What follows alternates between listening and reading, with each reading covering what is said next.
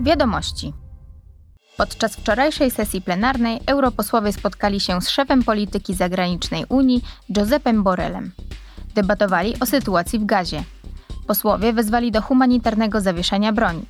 Zaapelowali też do Hamasu o uwolnienie wszystkich pozostałych zakładników, których Hamas wziął do niewoli podczas ataku na Izrael 7 października.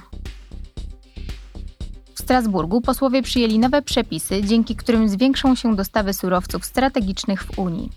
Podczas debaty komisarz Thierry Breton powiedział: To niesamowite, że pomimo początkowych różnic zdań, razem udało nam się podjąć konkretne działania w całym łańcuchu wartości. A to wszystko w rekordowo szybkim czasie. et en mesure concrète euh, le long de la chaîne de valeur.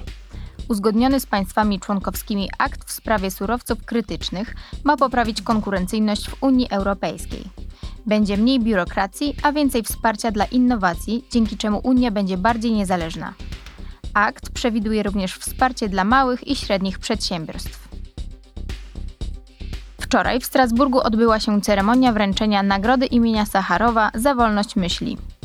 Laureatką tegorocznej nagrody została Gina Mahsamini i irański ruch protestu kobiet. Nagrodę wręczyła przewodnicząca Parlamentu Europejskiego Roberta Metsola.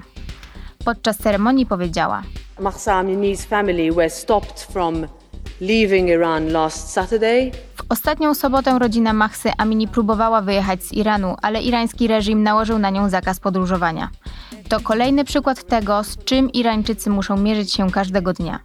Pragnę podkreślić, że odwagi i wytrwałości irańskich kobiet w walce o sprawiedliwość, wolność i prawa człowieka nic nie powstrzyma. Ich głosu nie da się uciszyć i choć nie ma ich dziś z nami, będziemy czuć ich obecność. Their voices cannot be silenced, and while they are not here today, their presence will be felt.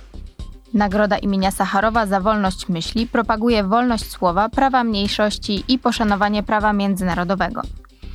Wspiera też rozwój demokracji oraz wprowadzanie praworządności.